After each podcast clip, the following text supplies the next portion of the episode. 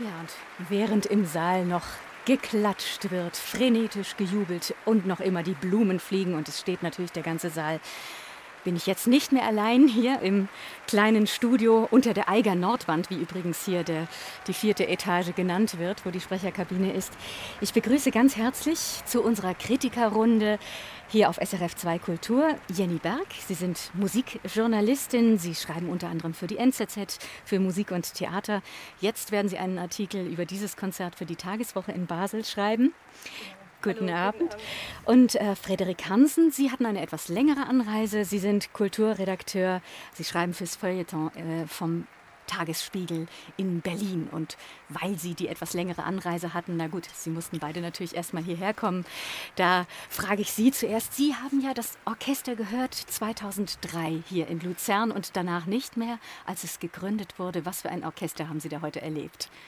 Ja, also äh, das äh, tatsächlich der äh, allererste Abend im Jahr 2003, der wird mir immer in äh, Erinnerung bleiben, weil das wirklich ein ganz, ganz großartiges Erlebnis war. Also Aubado mit seinen Freunden zu erleben. Inzwischen hat sich natürlich das Orchester sehr weiterentwickelt. Äh, es sind nur noch wenige da aus dem Jahr 2003. Es kommen immer wieder welche dazu. Und äh, ja, heute haben wir ein Orchester erlebt, was aber trotzdem natürlich genauso ähm, Abado zu Füßen liegt, äh, wie das in den anderen Jahren, denke ich, auch war und äh, absolut bereit ist, alles mitzumachen, was er machen möchte. Und da muss ich gleich sagen, ich bin noch völlig durcheinander gerüttelt, denn er hat jedes Stück heute Abend anders gemacht, als ich es erwartet hätte. Und äh, das war sozusagen für mich das äh, große Erlebnis heute Abend. Darauf werden wir dann noch eingehen. Jenny Berg, ist es Ihnen ähnlich gegangen, dass er eigentlich zu jedem Stück Claudio Abbado wie einen unterschiedlichen, eine unterschiedliche Kanüle gelegt hat, sozusagen? Also auch ich habe die Stücke als sehr unterschiedlich empfunden. Allerdings äh, hatte ich nicht bei jedem Stück eine gleichwertige Schablone, sagen wir es mal so. Mhm. Das ging mir bei Beethoven jetzt äh, stärker so als bei Brahms und bei Schönberg. Aber ich bin auch noch sehr bewegt. Moment, Schablone? Schablone heißt, Sie hatten eine, eine sehr konkrete Vorstellung, wie es äh, hätte sein sollen. Naja, wir alle leben ja mit Klar. CDs und Aufnahmen und hören diese Stücke ja auch sehr gerne privat und immer wieder. Und die Sinfonie von Beethoven, die Eroica, hört man natürlich öfter als die Gure-Lieder oder von Schönberg. Natürlich meine ich jetzt für mich, aber vielleicht geht es anderen auch so. Es ist so gewesen, dass die Musikerinnen und Musiker im Orchester gesagt haben, oh je, der Abado hat in den Proben so langsam dirigiert. Und das war ja beim Beethoven schon, also man hat es schon fast körperlich spüren können, diese extreme Langsamkeit und das Herzstück, wie er das gestaltet hat, eben diese Marcia Funebre. Wie ist es Ihnen da gegangen? Also ich habe mitgezittert, muss ich sagen, im positiven Sinne. Wir ja. hatten gute Plätze und haben äh, Abado auch ein bisschen von der Seite sehen können und seinen Stab und auch die Musiker, wie sie an diesem Stab hingen. Und gleichzeitig äh, hat man auch gespürt, wie sehr sie hören. Also mhm. Abado ist ja sehr bekannt dafür, dass er mit dem Orchester so arbeitet, dass sie das Hören lernen sollen. Sie sollen aufeinander reagieren können. Aus dem Moment heraus auch kreieren können. Ne? Ja. Genau. Und ich habe ehrlich gesagt noch nie eine so kammermusikalische Musizierweise gehört wie heute Abend bei einem so groß besetzten Orchester. Ganz deutlich hat man das gehört am Anfang des zweiten Satzes. Da haben ja die tiefen Kontrabässe, genau, mhm, da ja. haben die Kontrabässe so ein Gemurmel und das war am Anfang eigentlich jedes Mal zu spät. Aber man hat keine Reaktion gehört von Abado, sondern nur, er hat den, den Stab in die Höhe gehalten und wollte vielleicht damit sagen, Achtung, hört. Und dann nach ein paar Mal ja. hat sie es eingerenkt. Ja. Und als die Stelle wiederkam, war genau das Gleiche. Und trotzdem, es hat sich wieder so zusammengerenkt und die Musiker waren wach und es hatte dadurch einen so sprechenden Gestus, obwohl es so, lang war, so langsam war. Ja. Das, also hat mich sehr beeindruckt. Wie geht's Ihnen, Herr Hansen? Ja, ich habe äh, plötzlich auch das Festivalmotto verstanden in diesem Trauermarsch. Aha. Und zwar habe ich mir zuerst gedacht, Viva la Revolution ist ja, ja das, das Motto vielleicht ein äh, bisschen wohlfeil, dachte ich mir, mit diesem Programm, zumal ja äh, Abado nun keiner ist, der die Eroica besonders heroisch oder besonders revolutionär machen würde. Aber was gehört natürlich auch zur Revolution? Der Tod gehört zur Revolution. Ja. Es gibt immer Opfer. Und in diesem Moment, wo er diesen Trauermarsch so tatsächlich zu dem Herzstück der Symphonie so stark, so intensiv äh, herausarbeitet, äh, merkt man, aha, also es ist natürlich ein negativer Aspekt von Revolution, der hier in den Mittelpunkt rückt. Aber äh, es ist mir dann äh, klar geworden, ja, es hat mit dem Motto zu tun des äh, diesjährigen äh, Festivals. Das die programmliche Konstellation war vielleicht auf den ersten Blick etwas irritierend, weil eben angelehnt an das Motto Revolution, gut, erwartet man die Eroika, das ist schon irgendwie erwartbar. Ja. Aber dann eben, ja, er hat ja im Grunde die Revolution wieder den Akademismus äh, gesetzt, also quasi wie so einen Gegenpol geschaffen.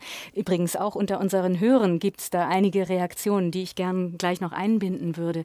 Aber diese, wie, wie sehen Sie die, die äh, Stückekonstellation am heutigen Abend?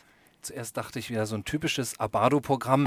äh, er kann sich halt einfach alles erlauben und wenn er 17 Minuten aus den Gurre-Liedern haben möchte, mit dem größten Orchester, was je ein Komponist gefordert hat. Eben, das Stück äh, ist ja viel, viel länger genau, eigentlich. Äh, also ein Riesenstück mit einem Wahnsinnsorchester. Da steht zwar jetzt reduzierte Version, aber es waren immer noch 120 Leute Allerdings. auf der Bühne. Das heißt, Abado, das in Berlin, wenn er einmal im Jahr äh, zu den Berliner Philharmonikern zurückkehrt, ist es ja auch so, er darf sich wünschen, was er möchte. Ja.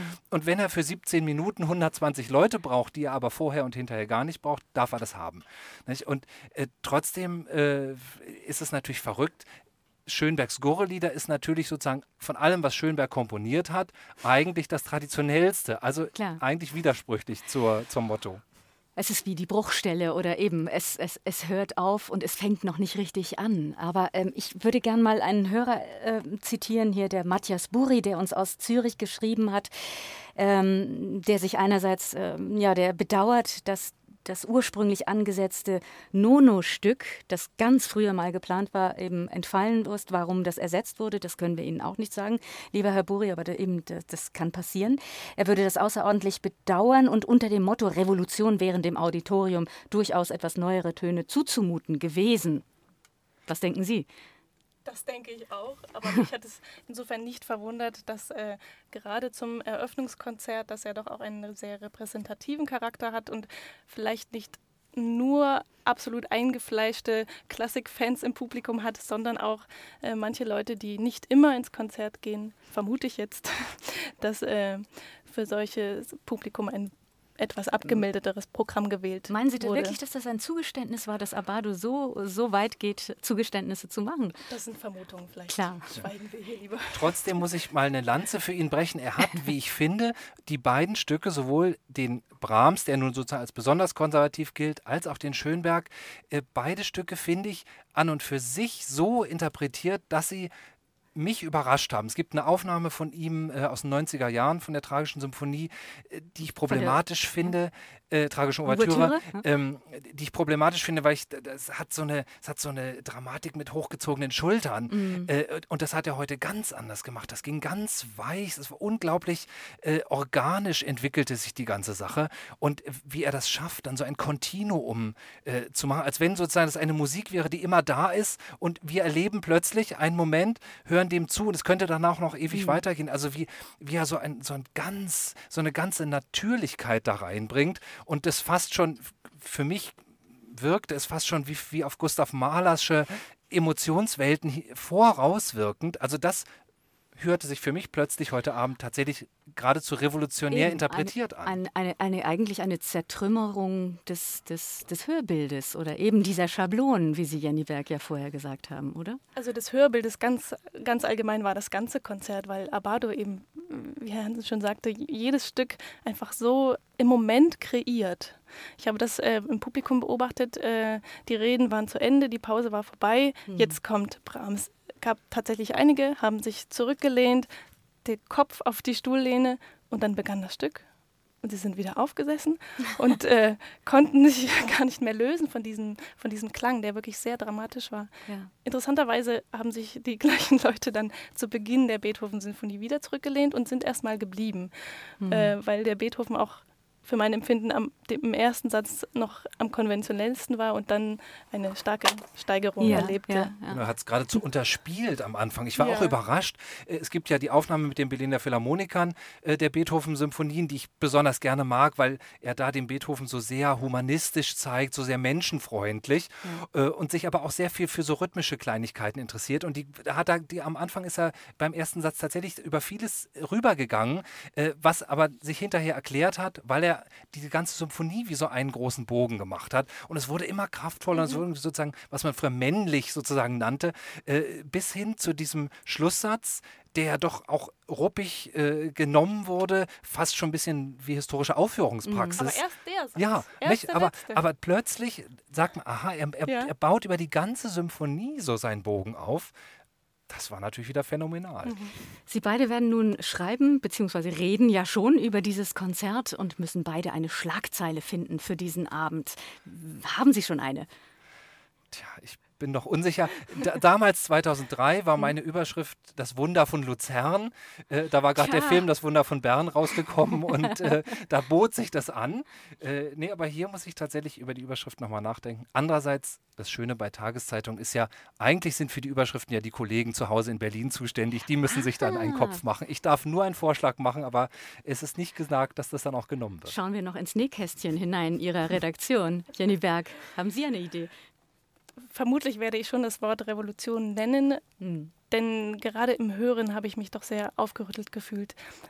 Ich glaube, auch alle, die heute hier dabei waren, haben gespürt, dass es eine ganz andere Art zu musizieren ist, so eine, wie ich schon sagte, kammermusikalische Art. Nur leider weiß ich nicht, ähm, wie viele Folgen das nach sich ziehen wird bei einer Revolution, wenn nur so ein kleiner Kreis dem beiwohnen durfte, gerade an Musikern. Aber es hat mich doch sehr naja, wir haben natürlich sehr weit übertragen. Also ja. wir hoffen natürlich, dass diese Außenwirkung wirklich über alle Maßen und über alle Grenzen hinausstrahlt. Danke Jenny Berg, danke Frederik Hansen für Ihre Ad-Hoc-Eindrücke. Das ist natürlich nicht so ganz ohne weiteres möglich, wenn man nicht schon viel Musik hört, da wirklich auch konzise Worte dafür zu finden. Schön, dass Sie bei uns waren und Ihre Eindrücke mit uns geteilt haben. Ich möchte noch einmal mich bedanken in der Technik Urs Dürr und Stefan Schneider am Mikrofon war Patricia Moreno und ich gehe jetzt zurück ins SRF2 Kulturstudio nach Basel.